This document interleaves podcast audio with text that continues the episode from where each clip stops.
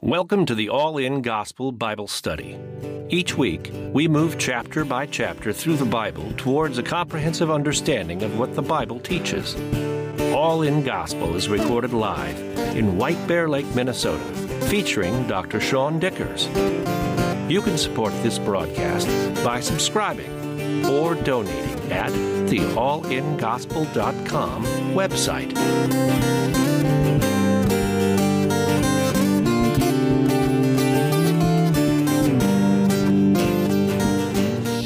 Second Kings chapter six tonight, and we'll uh, we'll see how far we get. Uh, and the sons of the prophets said to Elisha, "See now, the place where we dwell with you is too small for us. Please let us go to the Jordan and let every man take a beam from there, and let us make there a place where we may dwell." So he answered, "Go." And then one said, Well, please consent to go with your servants. And he answered, I'll go. So we've been, uh, Elisha's been out uh, ministering to individuals, bypassing the king. We're moving out of the era of kings into the era of prophets, and the authority of the prophet is still prominent as Elisha's doing his thing, but he's just going out blessing people straight up. God's working with them because we've seen a bunch of miracles. Um, where we saw the idea of pouring out the oil in chapter 4, we get these Old Testament images of types of ministry, and we've been seeing those archetypes or those images. Chapter 4 8 was hospitality, verse 33 was prayer, verse 35 was this, this miracle of resurrection that happens. Verse 40 was there was death in the pot, if you remember that line. Uh, it was purified with flour or unleavened bread material. Verse 44 is the feeding of the 100 with leftovers. All of these become images of the ministry of Christ. That he did all of these things, but he did them a lot bigger and a lot more fulfilled. Chapter 5, we got the story of Naaman, uh, a Gentile leopard that gets divinely washed clean. We get Gehazi, a Jewish leader that exhibited an unclean heart. Um, we were just looking at Mark chapter 7 this morning. You had the Pharisees with unclean hearts, you had the Gentiles with clean hearts. So here we see a reflection of that in the Old Testament that gets manifested in the ministry of Jesus. Note the total departure from the record of the kings. As of tonight, we'll get back to the record of the kings, but we're gonna we've had like a five chapter just the kings don't matter anymore and the ministry of god continues to move forward as we do that. So we get a season where god's ministering to israel but the king isn't the focus anymore. And god can minister through what is in verse 1 the sons of the prophets. They, they've named this group a few times now and it's this group of people that are serving Yahweh regardless of what the false worship is of the land that they live in. They're in a non Jewish nation, but they're continuing to be Jewish people, and that the sons of the prophets is to live under the law there. It's not a biological relationship, but that idea that they're sons of the prophets, they're of the same mind. All of which is arguably also an image of Jesus, where he says we can be sons and daughters of God and that it's not a biological relationship, but it has to do with the, uh, the beliefs of our heart. And it makes you wonder, as we've done this for the last few chapters, what's the next stage of that? So then you get this story of like, they're in a place that's too small for them, and they got to build a new building. And the idea of we will dwell with you, this place where we dwell with you, in the Hebrew means to sit. It's an implication when you sit under a rabbi, you're there to learn from them and they're saying, look, there's too many people showing up. So the sons of the prophet, this little group of people that dedicated to God, tends to be a growing group of people. And they can't fit in their facility anymore, which sounds pretty familiar. Like all of a sudden you're looking around going, okay, we don't fit here anymore. Um, so it's a common thing that actually happens with the ministry of the church is that churches start up, they stick to the word of God. Suddenly you find people that are blessed by that, and it becomes too small of a place. They're outgrowing their facilities. Pretty common kind of problem in the church. So the other piece is they there seems to be a really interesting relationship where they come to Elisha and ask for his blessing to take the next step. And they're asking for him to come with. It, he, he, says he'll go with them in verse 3, but it, even if he didn't go with them, the idea isn't that Elijah's like this great carpenter and they want him to come with because he's a good worker. They want him to come with not because he's going to carry or make his own beam, but because he's a blessing to have around. That when you have somebody who's teaching God's word and you're learning and you're being mentored by that person, what a blessing in, in your life to have that kind of person that you can call and say, hey, I'm struggling with something. What do you do? And we're going to see as Elijah moves forward that he takes care of very little things. But essentially, as their spiritual leader, he responds with a blessing simply by going through life with them. I'll, I'll come to your workplace and I'll hang out with you. And it's kind of a beautiful, sweet relationship. He agrees to come along, lending not only his approval to the endeavor, but also just to be there as a blessing to him. And then you get the story of the floating axe head, which again could at first glance seem out of place. But I think if you take that whole context from the the jars getting filled with oil and looking at those, this axe head thing kind of fits with the whole narrative when you're looking at that semi prophetic kind of typography or the image bearing that this, these chapters are doing. Verse 4 So he went with them, and they came to the Jordan, and they cut down trees. But as one was cutting down a tree, an iron axe head fell into the water, and he cried out, saying, Alas, master, for it was borrowed. So, really, the metal is expensive in this area. I mean, we call it the Bronze Age, but iron was not so common that it was cheap. So, losing an axe head was a pretty big deal. Apparently, this is a fairly common problem because back in Deuteronomy, there's actually a law around this. Deuteronomy 19:5. For example, someone amongst you goes into the forest with a neighbor to cut wood, and suppose one of them swings an axe to chop down a tree, and the axe head flies off the handle, killing the other person. And there's whole laws as to what to do when axe heads fly off. So clearly, the technology for attaching the iron to the wood has not improved significantly since that law was given. So flying axe heads are just kind of like a like a danger of the trade. Like if you're going to build a building, just watch for flying axe heads because they happen. Um, in this case, um, it's a costly loss. Um, the note here is that the work, the, the thing that he's upset about is that it was borrowed. And I, and I actually think this is kind of a cool thing because you got these people trying to live under God's law, even though the king isn't anymore. And you, but you, the, the idea is if I borrowed something from you and then I lose it and it's expensive and I can't pay you back for it, like the, the, they're trying to do their best to live under God's law, and the frustration here is this person's in a situation where they can't honor that person that borrowed them the axe head, and that's when you're living life and you're trying to do your best to follow God's law and you screw up, like there is something for people that are they have a heart after God and you're like, "Dang, I really screwed that up." So his upsetness I think is put in the right place. It gives us a little picture of just what kind of people these people were. They're just simple people trying to do God's work. And he says, Alas, master. He doesn't make a request. There's no request for a miracle here. Nobody goes to Elijah and says, Save my axe head. The assumption is the axe head's gone. And so he's just kind of bemoaning it, and I, in the way that I think a good person would say, Dang, I really screwed up this person I borrowed it from because now I lost something valuable that I, I can't pay off. This then becomes about integrity the question of integrity, I think, is a cool deal. If you're trying to say that you represent God and you're trying to live according to God's law, and you do something to offend, hurt, or damage someone else, the problem is I just hurt the reputation of God by losing this person's stuff. And that wasn't this person's intent. So, what good's a new building going to be if their example for the Lord is, is weakened by the lifestyles that they live? So even though you got a, a body of people trying to serve the king, the integrity of their lifestyle matters. And all that comes out of this guy going, Alas, I borrowed that, and with the implication of I can't afford to pay it back. And I think that's kind of cool. And, and it's how God's people work. And I think it's true in that our honor has some impact on the witness that we bear as a community. So people can look at your community and point out one person that has horrible ethics and morals and they can say, see, you guys are a bunch of hypocrites.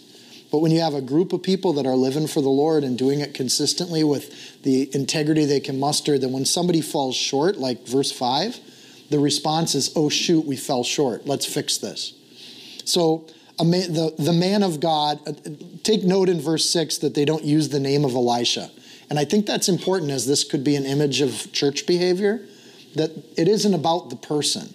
It really is just a man of God, and, and it switches back there. The man of God said, Where did it fall? And he showed him the place. So he cut off a stick and threw it in there and made the iron float. Therefore, he said, Pick it up for yourself. So he reached out his hand and, and took it. You could argue this is foreshadowing of Jesus walking on the water right? Things that should sink are now floating. And obviously, in context of all these other stories, we've seen Jesus just do things way bigger than Elisha. But so we've seen a lot of those images. It's a small miracle, but it's a miracle nonetheless. We all know iron sinks, and it should sink. That's how physics works. So there's no naturalistic explanation. There's no parlor trick that makes iron float that I'm aware of. You know, so you get this this becomes one of the things that becomes a sticking point for a non-believer, right? I don't believe that iron floats on water. Or I don't believe people can walk on water, so how can I believe the entire book? And the answer for the Christian is like, we agree. I don't think iron floats on water either. And I don't think people walk on water. But I do believe that God said so and God created the natural order of things. And if God wants to change the rules for a moment, that's God's creation that he can do with as he pleases. The Bible never says that people walk on water.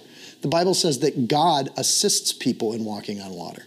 And the same is true of an iron axe head. The Bible never argues that iron floats. It argues that God made the iron float. And I think we have a few clues to that in here. The burden of proof then is, I think, on the skeptic to show that God can't do this, right? Versus the idea from the Christian perspective of actually, it's a pretty reasonable thing to think God can do whatever he wants with his creation and does on occasion. So the simple removal of Elisha's name allows God to be the primary figure here. It's just a man of God, even though Elijah's name just got used a few verses ago. They remove Elijah from the equation because Elijah's not important to the equation. Second thing, the use of the stick here seems to be something that Elijah's done a few times before. He uses the vessels and the vessel of oil. He uses the um, salt when he throws it in the Jordan. He uses these things that have nothing to do with anything, like throw in some flour in the pot and it purifies the pot. So it's not that flour purifies pots or salt cleans up a river or that the stick made the axe head float, but it does take the attention off the man of God.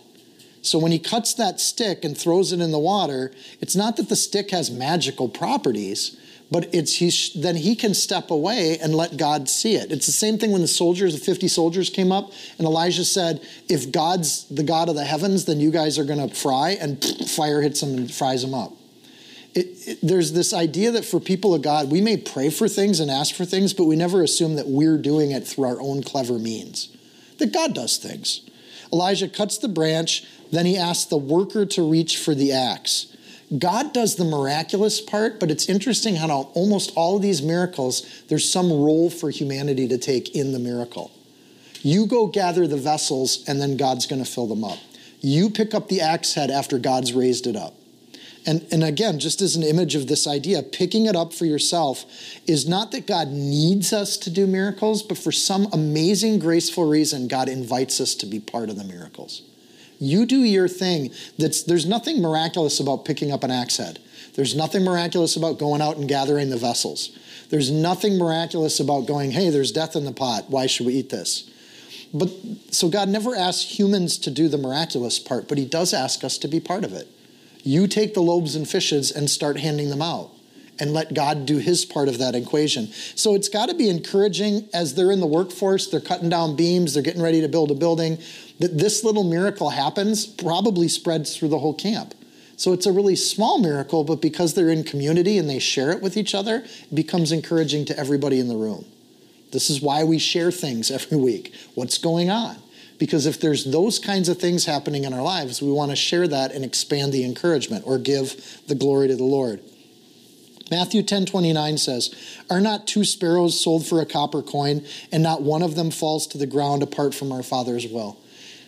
part of what I like about this miracle is there's nothing too small for God. You know, He can part the Red Sea, He can feed the 5,000. He can also just get an axe head to pop up for a worker that doesn't want to bring dishonor to his community. And God does those kinds of miracles too. And we see this really sweet little miracle. And don't forget, this is an ancient text that we're reading. So compare that to any other culture's ancient text. Like this kind of story is personal, intimate, understandable emotional, um, and, it's beautiful. And that this Almighty God, this all powerful God that changes the course of armies, can also just help an individual that doesn't want to let his friend down. That's the kind of God we serve. So here's the point the new ministry is growing. What, Eli- what Elisha's doing outside of advising the king is actually expanding. They need more room. And there, this is a contrast to the ungodly kings that have been shown much bigger miracles. You have simple working folks that are just students of the word, and God just brings encouragement for them to keep it up. Just keep doing what you're doing. They're not backed up by a kingship or anything like that. Then we switch to these major events. Verse 8. Now the king of Syria was making war against Israel, and he consulted with his servants, saying, My camp will be in such a such a place, and which is Old Testament for it doesn't matter where it was. It's just such and such a place. And the man of God sent the king of Israel, saying, Beware that you do not pass this place, for the Syrians are coming down there. And then the king of Israel sent someone to the place of which the man of God had told him, and thus warned him, and he was watchful there, not just once or twice. So the king of Syria is trying to make war on Israel, and everywhere he brings his army, he gets in, he gets run into by the Israelites. This has got to be frustrating as heck. You want to catch unsuspecting little towns, steal all their stuff, loot and pillage, and make your money off of easy pickings. So if everywhere you go you run into the same few people waving at you from the hillside, that would be antagonizing even. So Elisha's not only serving these folks here, but he's also sending word to an ungodly king. Why is he helping an evil Israel? Right? And I think part of it is this from God's perspective an evil Israel is better than an evil Syria. And we should know that these Syrians are a rising power in the world. They're horrifying people. Their religion is barbaric and nasty and cruel and based on power power and human sacrifice. So to have Syria conquer, and, and their god is Hadad Rimmon, the sun god, god of storms, the chief of the Baals, um, holds a lightning bolt in his hand. Sound familiar to other polytheistic religions, right? And uh, and accepts human sacrifices. If you want to make this god happy, that's how you do it. Jero, uh, Jehoram doesn't persecute God's people in the same way that this king would persecute him. So it's in God's interest to protect the northern kingdom, even though he's got a sinful king. Therefore, verse 11, the heart of the king of Syria was greatly troubled by this thing, and he called his servants and said to them, Will you not show me which of us is for the king of Israel? Where's the traitor? Because the information was so good. The king eventually figures out he's got to have a traitor in their midst that's informing the Israelites. Because it's just it's beyond coincidence. These people of God seem to keep showing up at the right place at the right time, and I can't get away from them, which I think is awesome, right? Nope, you can't get away from them. God's got a plan to protect his people. And one of his servants said, None, my lord, O king, but Elisha, the prophet who's in Israel, tells the king of Israel the words you speak in your bedroom, which strongly implies that they have spies over in Israel because they know who Elisha is. The, his popularity has grown past the borders of Israel. Verse 13 So he said, Go and see where he is, that I might send and get him. And it was told him, Surely he's in Dothan. Therefore he sent horses and chariots and a great army. The word great army there implies infantry. So horses, chariots, infantry. And they came by night and surrounded the city. And when the servant of the man of God arose early and went out, there was an army surrounding the city with horses and chariots. And his servant said to him, Alas, my master, what shall we do? Very similar language to, Alas, master, my axe head has sunk. Very small problem. Here we have a very big problem the elimination of all the sons of the prophets. So, from small to big, we see this impact of God and how he reacts. What shall we do? Similar to Jesus, the leaders of the day fail to see Jesus when the Gentiles get it. And this is foolish. It's amazing that Elisha is not serving at the court of the king, that the king of Israel doesn't value his services in the same kind of way. But the king of Syria recognizes his true enemy is not the king of Israel. His true enemy is the man of God, Elisha, that seems to be getting in his way with everything he wants. Eventually, the enemy will figure out what is stymieing their efforts. So, you have this storm come in chariots, horses, infantry attacking a little town like Dothan. Try to do research on Dothan. It's nothing, it's a camp at best. There's not really a city here. So, this is a reasonable fear. They're absolutely surrounded, no hope, odds are small. What could be better for God's kingdom? Like, this is wonderful.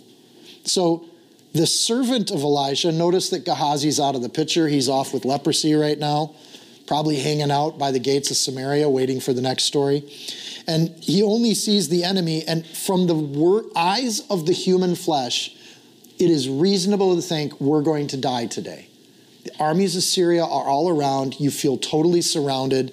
And then you hear the Michael W. Smith song. You may think that you're surrounded, but you're not. Or how does that song go?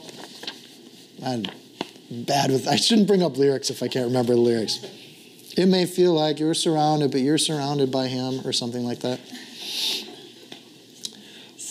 What can good do? What can this simple group of people trying to build a new building for themselves, what can they do in the face of this much rage and hate and anger? And from the eyes of the world, nothing. There's no hope to be had here. It's over. And I think as Christians, sometimes we look at the world, we look at our lives, we look at our jobs, we look at where we're at, we think there's no hope. It's over. This is, I'm doomed. And it's really easy to look at life that way when you're looking through fleshly eyes. And it's not untrue to look at things. It's, it's not untrue to think I'm surrounded and Syria is about to kill us all. That's actually a true statement from that lens. Problem is, God has a very different lens. So he answered him, verse 16 Do not fear, for those who are with us are more than those who are with them. There's a lesson that Jesus teaches his disciples. I think it's the same lesson. The same God that saves with an axe will save his people too. If he cares for an axe head, he's going to care about you.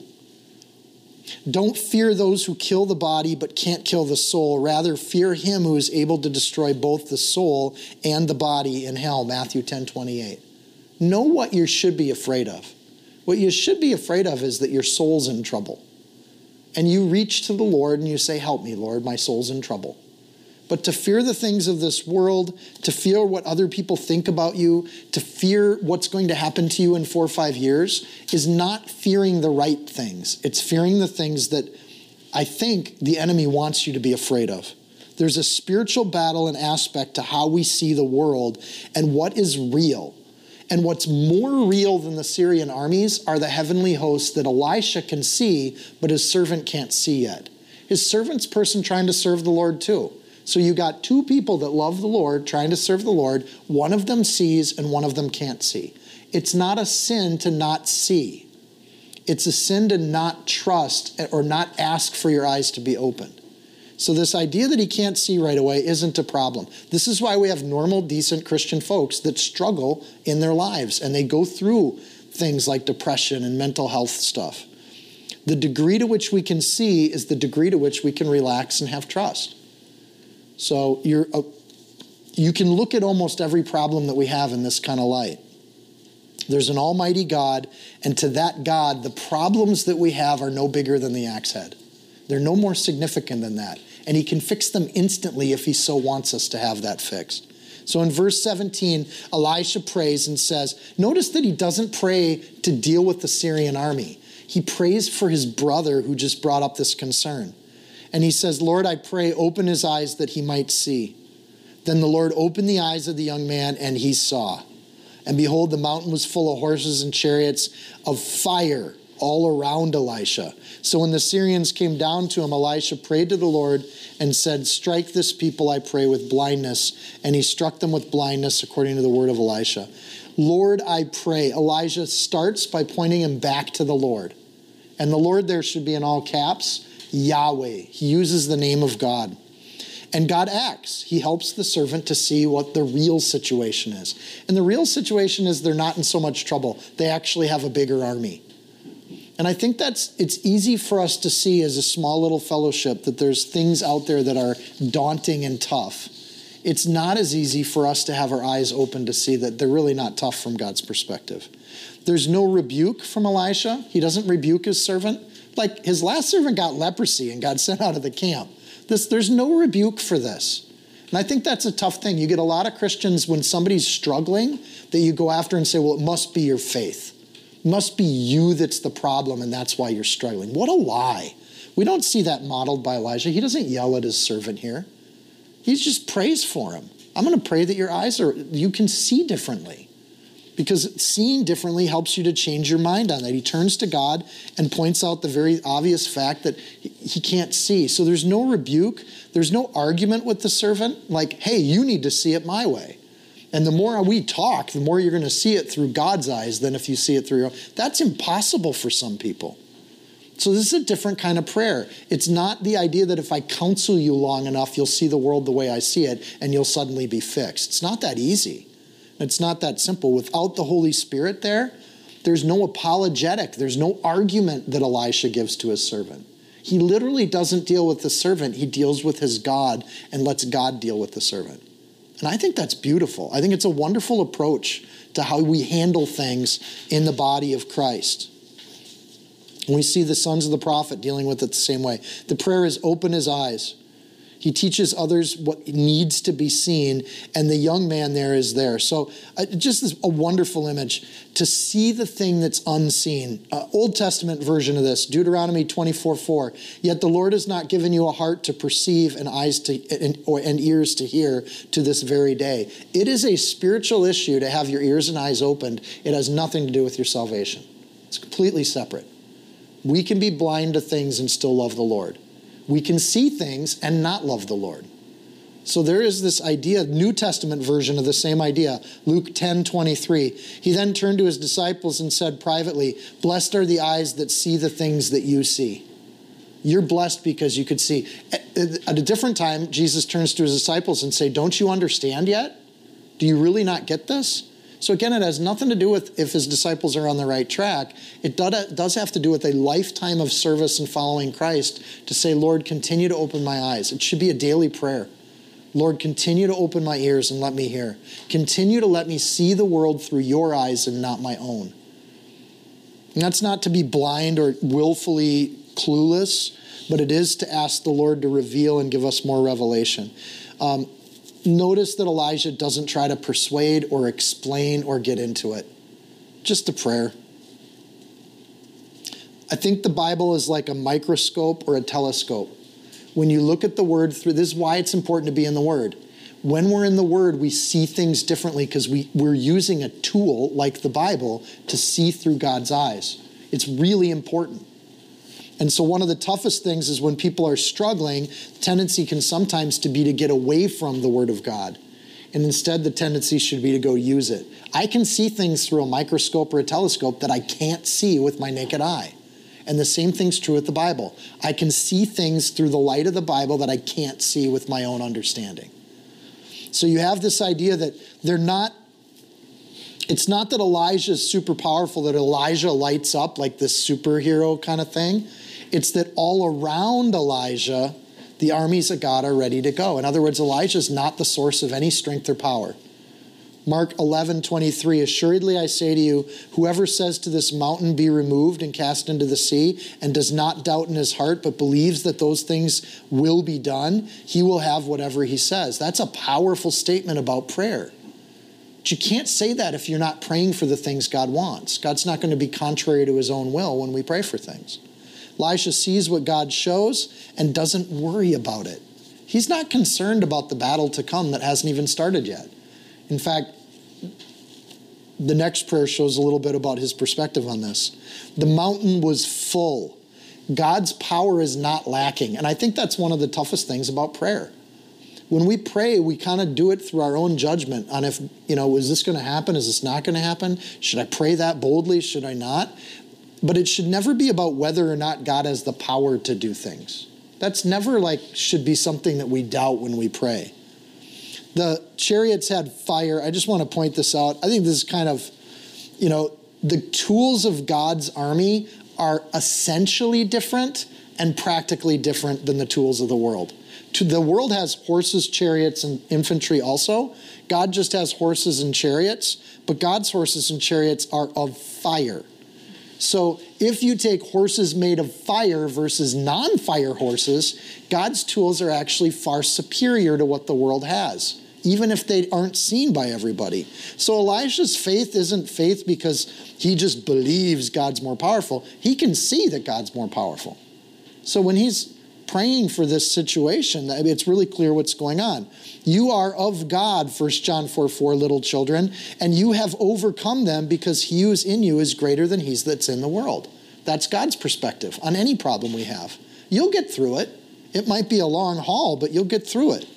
So we don't serve a small or a, a, a, God that lacks power, and we don't serve a God that lacks tools, and we don't serve a God that has mundane looking chariots. When God brings the chariots to battle, they're on fire, right? Or they have headlights. I don't know. Matthew 16, 17. Jesus answered and said to him, Blessed are you, Simon Barjona, for flesh and blood has not revealed this unto you, but my Father which is in heaven. The things that are our tools in the spiritual warfare are the things God reveals to us. Not just blind faith or, or, or empty hope, but the things we see and the things that we recognize. And sometimes when we lack the ability to see it, we need to tell a brother and sister in the faith so they can pray for us. Elisha's prayer here is intercessory. The servant of Elijah isn't able to solve the problem on his own. Elijah has to intervene and pray for him. This is the body of Christ in a really clear image. It's not even a typology, it's just an actual, that's the way it is. And I think sometimes in the church, when somebody is blind, when somebody is having a hard time, when somebody's deep in fear, we blame the person instead of pray for the person. How wrong is that? When in the kingdom of Christ, if we can assume that we're all here because we want to serve the Lord and get closer to the Lord, then we pray for each other. And we don't necessarily accuse each other. Faith, faith is never a thing of blind trust. So if you don't see it, you don't feel it, it's not there, don't beat yourself up about it. Go to a brother or sister in the faith and get them praying for you. That's actually your solution, not to work it out on your own express those concerns and those fears and share them with people so that we can start getting about the business of intercessory prayer for one another. That said, if you've got private things you're struggling with, you may want to do that privately. You may not want to open that up to a room full of people at the end of the teaching tonight, right? Have some judgment, but have brothers and sisters you can take even the most intimate things to. We often call that an accountability partner that you just go to every day and they're praying for you every day a brother or sister in Christ that you can lean on. That's what Elijah has brought in. He loses Gehazi, but here's another young man that he's taken along with him. Just because Gehazi screwed up doesn't mean Elijah's going to stop discipling people. Right? Elijah doesn't ask for, for his servant to imagine or make believe or leave his sense of reason. He prays that he can see differently. God commands obedience based on his nature, not on blind faith so he can show himself faithful and obedient. He asks us to do the small things so God can respond to those small miracles and blessings. And if we see the blessings, then we're really willing to have faith in the big things. And if we have faith on the big things, God will bless in bigger ways. And it becomes a cycle that, you know, lasts about 70 years, about our lifespan. And hopefully, as believers, by the time we get to be old codgers, we're so immersed in this walk of faith but it's been built up over years. I think this is the toughest thing for a new believer. You're like, I don't have the faith that that veteran believer has. Of course not. You're brand new. You're a puppy, right? Start learning how to live that disciplined life of faith. Watch for those small blessings so that you have more faith and you grow in your faith. And it happens over time. It's why we hang out for lifetimes, not for a few weeks.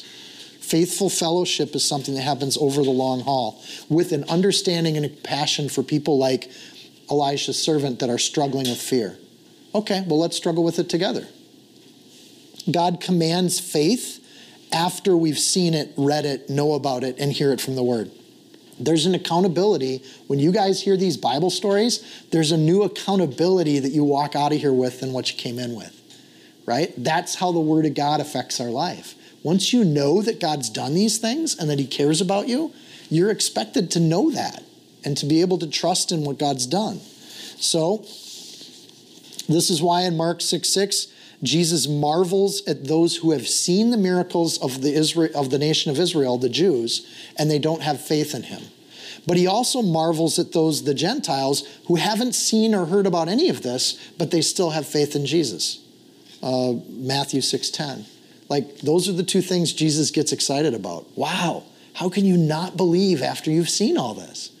And how can you believe when you haven't seen any of it? And the difference is what kind of microscope you're using. Are you looking at the world through the lens of Jesus or are you not? Are you using the Word of God or aren't you? Strike this people, I pray, with blindness. He asked for his servant to get sight. He asked for the enemy to be blind. This is a good tactic because if you want to evade the enemy, them being blind will help you in that process. So it actually comes true. And we have this idea that there is a two sided prayer here. One is to bless the kingdom of heaven, and the other is to stymie the kingdom of the enemy. Matthew 16, 19. I like connecting this to the New Testament. I'll give you the keys to the kingdom of heaven. Whatever you shall bind on earth shall be bound in heaven. Whatever you loose on earth will be loosed in heaven. And we get a model of that here in the Old Testament. It's the same God, He operates the same way. I love that God wants us to be a part of everything that's happening so that we can give Him the glory.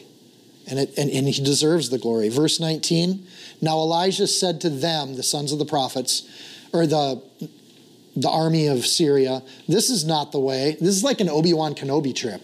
These are not the droids you're looking for. They come to Dothan to attack him.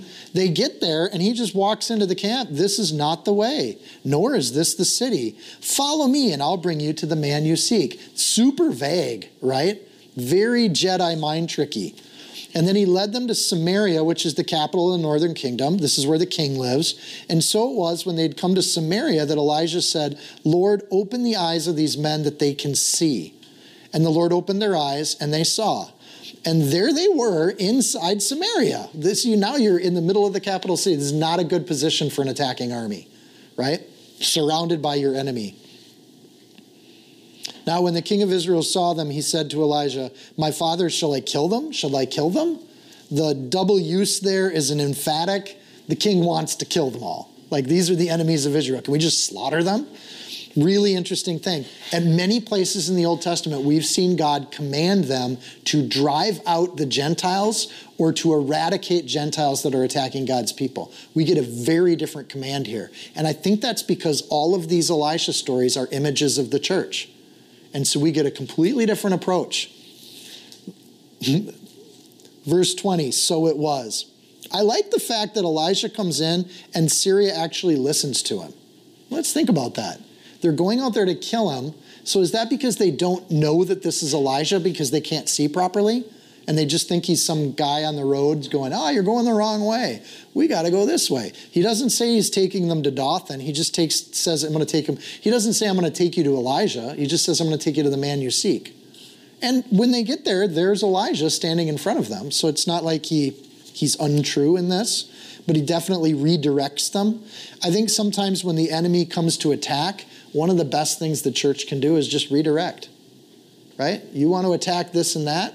Well, you can have this and that, but let me talk to you about Jesus, right?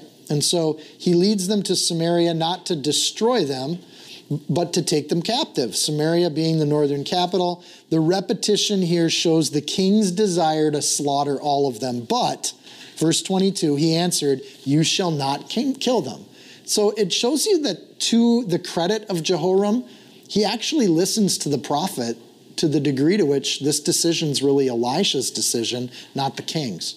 So we can see that not only is the hand of God shifted blessing, but the authority is being shifted too. You shall not kill them. Would you kill those whom you've taken captive with your sword and bow? Set food and water before them that they may eat and drink and go to their master. And then he prepared a great feast for them.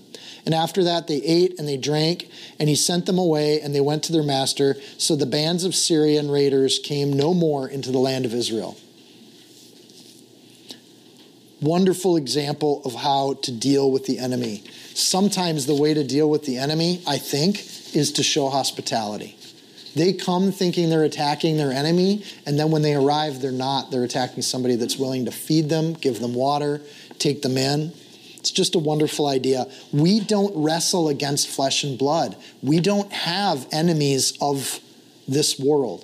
So when we deal with other humans, we may be dealing with an unclean spirit. We might be dealing with a demon. We might be dealing with somebody with ideas that are mistaken and false, but that person is never our enemy. We wrestle with powers and principalities against the rulers of darkness of this age, against the spiritual hosts of wickedness in the heavenly places. And there's when we get into that realm, we got fiery tanks on our side, not just what the weapons of the world has. We far outnumber them in the spiritual realms. The power of God is far superior than the power of the enemy. So the enemy gets the gumption to attack, they're totally mismatched. And I think this gives me hope. We're when we look at like the battles we have in our life in perspective and perspective of eternity, how big of an issue is that really? Put it in perspective. But then that idea of like those that are with me are far superior than the problems I have in the world. The enemy comes and they think they're going to attack the gates of God's people, but they can't prevail against those gates. Matthew uh, 16, 17. I say to you also, you are Peter, and upon this rock I'll build my church, and the gates of hell will not prevail against it. And we get a great image of that with Elijah. They can't prevail against the gates. So they set food and water before them, they show hospitality.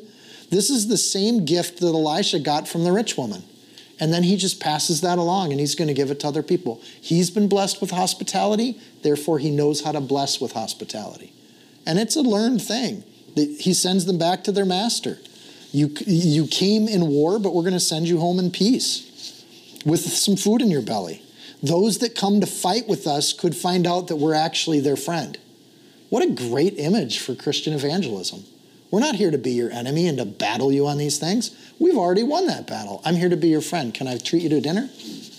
And that just disarms people when you, it's called de escalation. And so, this de escalation, make no mistake, Elisha is absolutely a warrior here, but he's the warrior of the highest order. He knows how to bring a situation and bring it back down. There's a story of a Japanese sensei that came to America was visiting the New York subway system, and this drunk guy is on the subway harassing everybody on the car. And he gets to this kind of sensei person, and the sensei person's sitting there, and he looks up and he and he joyfully says, Hey, I remember you. And instantly, this angry junk person kind of steps back, like, What are you talking about? And this guy goes, Didn't we go to, where did you go to high school at? And he's just started asking him questions, and the drunk guy started answering them. And they had never met before, ever. But the emotional control of the sensei was so much stronger than the drunk, violent, belligerent guy he instantly de escalated it. And by the time the, the car ride was over and he had to get off the car, the drunk guy was sitting next to the sensei and bawling on his shoulder, and he was just getting patted on the head. Because this guy had pain in his life and anger. And he was able to take it instead of being at battle with the person, he is able to make a new friend with the person. I just love this story. 2 Corinthians 10:5 we demolish arguments and every pretension that sets itself up against the knowledge of God and we take captive every thought and make it obedient to Christ. They take all of this enemy stuff coming at them, they take it captive, they make it obedient to the kingdom of God. And we do the same thing with our own brain, right? Our brain can throw a billion things at us at once and absolutely overwhelm us. And our job is to take captive those thoughts, put them in an orderly thing, feed them with the Word of God, wash them with the Holy Spirit, and send them back to their master.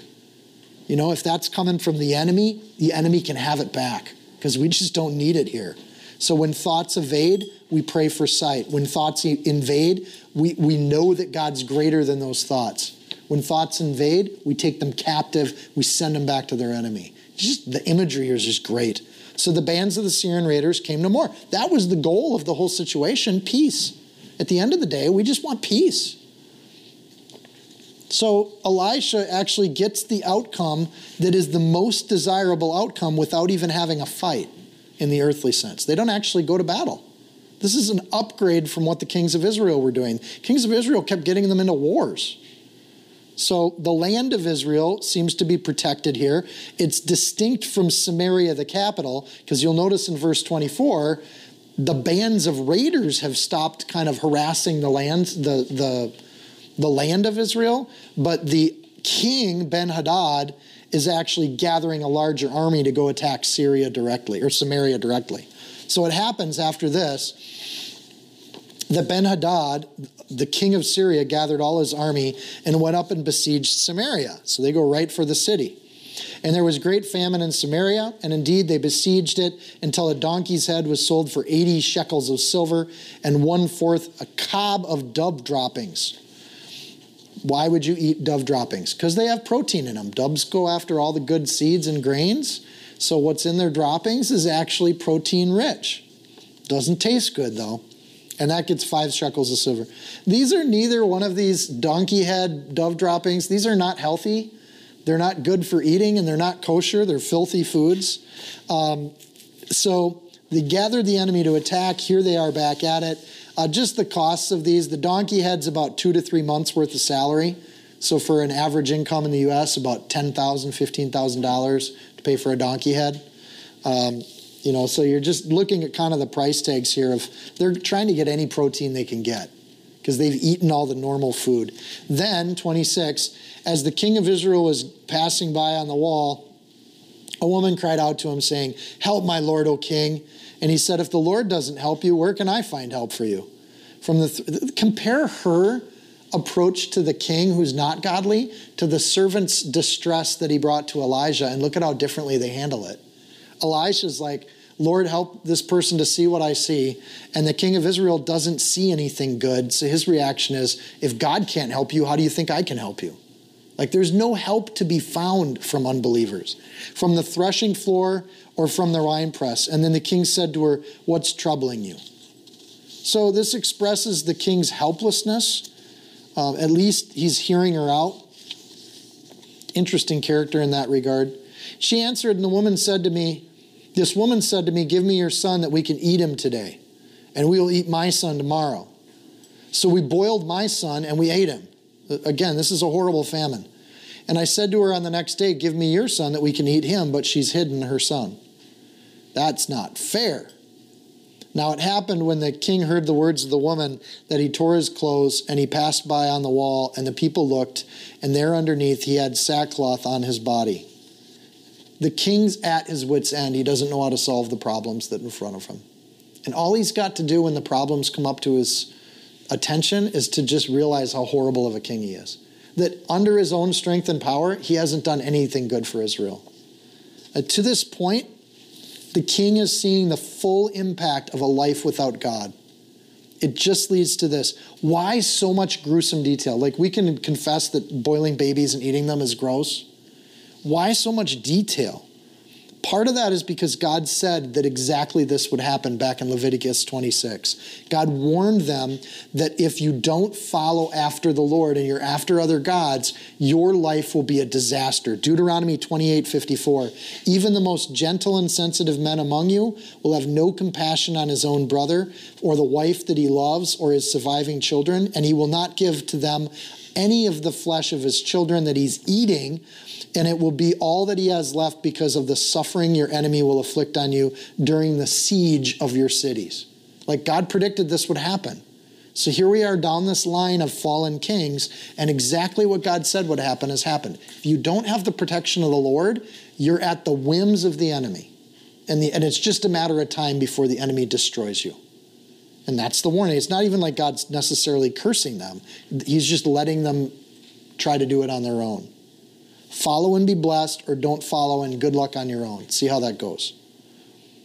The enemy's calamities aren't just bad luck, they're allowed in the hope that Israel repents. And it's not all hardship is like this. Some hardships are just tests and trials, but sometimes hardships are because there's a part of our life that we haven't given to the Lord. So the Lord's going to take that element of our life and it's going to continue to be a problem until we give it to the Lord. So at some point, selfish and willful kings are going to have a kingdom that can't provide for their selfishness anymore. This is the nature of sin. It's really appealing up front to do everything on your own, but then when you come up dry, it's not like there's any resource to go to. There's a way that seems right to man, Proverbs 14, 12, but in the end, it's the way of death. It seems great at the beginning until it has no fruit because there's no power behind it. So we initially saw Jehoram with when he took the kingship, he was on top of the world. Remember, he was mustering his own armies when we first saw him back, 2 Kings chapter 3. And he was attacking other nations. But now he's hiding out in a singular city, and he's got the threat of starvation so real that people are eating their kids. sin has an effect, and it has a cumulative effect. Everyone, even non believers, hates the effects of sin, the natural outcome of a sinful life. Everybody hates the outcome. What's amazing is that people don't identify the source of the problem and solve it. They just hate the results of the problem. So you get, and you'll meet, and most of you have met people like this. Their life is a mess, but they won't fix the thing that's making it a mess because that's the thing they cling to. It's their precious. And the pursuit of their precious will lead them right to the fires of Mount Doom. And they won't let it go, they'll fight for it. But it's the very thing that they need to let go of. That sin in their life needs to go. So instead of calling for Elisha, he curses Elijah in verse 31. Then he, the king, says, God do so to me and more also if the head of Elijah, the son of Shaphat, remains on him today. I'm going to kill Elijah or Elisha, right? You think I'm saying Elijah, but I'm really saying Elisha. Amazing how the king should actually know better. The king's witnessed miracles. He should know better. You don't kill the very person that is able to help you.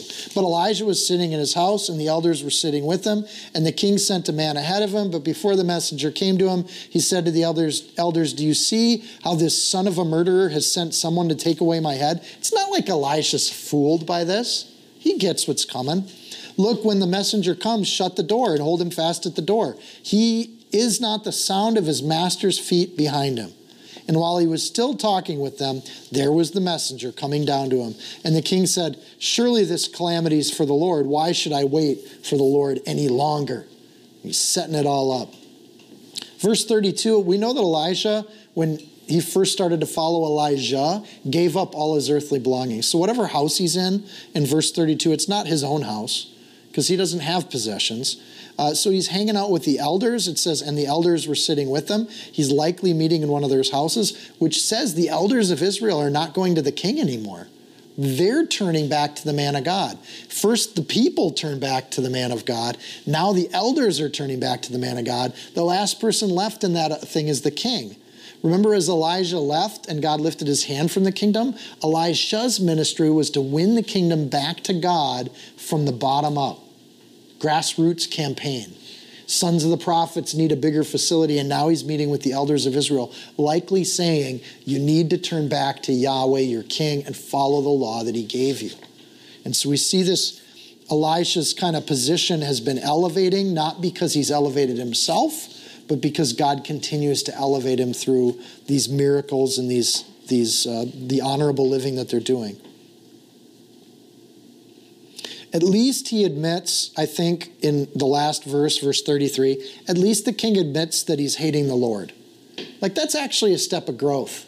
You know, before he was just hating Elisha, and at this point, he, he knows that the calamity is from the Lord, and he's just mistakenly thinking Elijah's responsible for that. So he's created his own chaos because back in chapter 3, he attacked Syria. He started this whole thing. And that chaos has now come back to bite him, and he's blaming God for his own problems. The horrors that the king are experiencing were predictable, they were prophesied, and they're consistent, and they're preventable. He didn't have to be doing any of this. But he says the calamities from the Lord, even though he's the one that's created his own mess interesting kind of thing and just an application of this in our own lives. Sometimes, as we struggle with things, sometimes those things are from the enemy. Oftentimes, sometimes those things are from our own lives. And we're still clinging to something that we know God wants us to let go of. And instead of letting go of it, we, we cling to it and then we get upset when there's, the, when there's struggles and problems in our spiritual walk. So, as, as brothers and sisters in the faith, we pray for each other for that too. Not just that eyes can be opened, but that our heart can be soft enough to let go of the sins in our life so that we can be blessed by God. Not blaming God for making a law that we don't like, but just obeying God and doing it in humility and service, changing ourselves to be more like God versus trying to change God or kill his messenger. So that said, if anybody's angry about something from, you know, that's taken out of the Bible, don't try to take off the head of the messenger. I'm just trying to share what's in the chapter. Um, we'll continue with this story next week. um, in part because it's another six pages, and then it would have been like a, almost an hour and 45 minutes tonight. So we'll pick up again next week, and we'll see what happens next with Elijah and the king. And I and I think again, it's just this blessing of kind of showing this relationship that we have. So let's pray. Dear Lord, we just thank you so much. We know that these that the, the words that have been recorded are for our blessing, they're for our teaching, and they're Lord ultimately to soften our heart. May we learn from the mistakes of others. May we learn from the, the godly people that are introduced in the, in the texts, and so that we can be more like Elisha and less like Jehoram. And Lord, we want to be more and more closer to you. And Lord, if there's things in our life that are getting in the way of that, if we're creating our own mess, Lord, I just pray that people's eyes can be opened. May they see the world the way you want them to see it. May they see your blessing and not be blind to it. May they, if they can't see it, Lord, I pray their ears would be open so they can hear the blessings that are in other people's lives in the fellowship. May we be open to hearing those. And Lord, may we just always be looking to see your chariots, your horses, and the way in which the spiritual reality is far more significant than what we can see with our eyes and ears.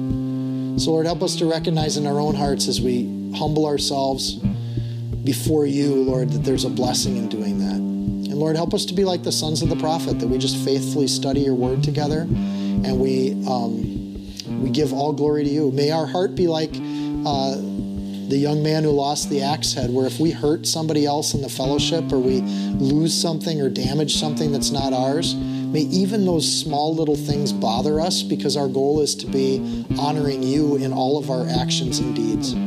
So, Lord, when we fall short, help us to get up and keep moving. And Lord, help those of us that are doing well to be a blessing to those in the fellowship that aren't. And so, Lord, that together iron sharpens iron, and that we go forward in the name of Jesus Christ uh, for your glory, your honor, and your dominion. Amen.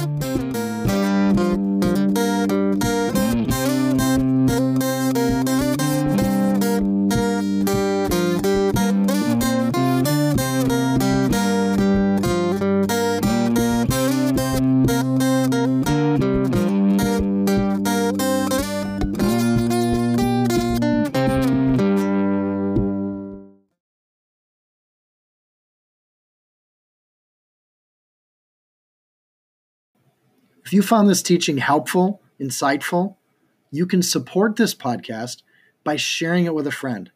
Screenshot it, tag it, post it on your social media.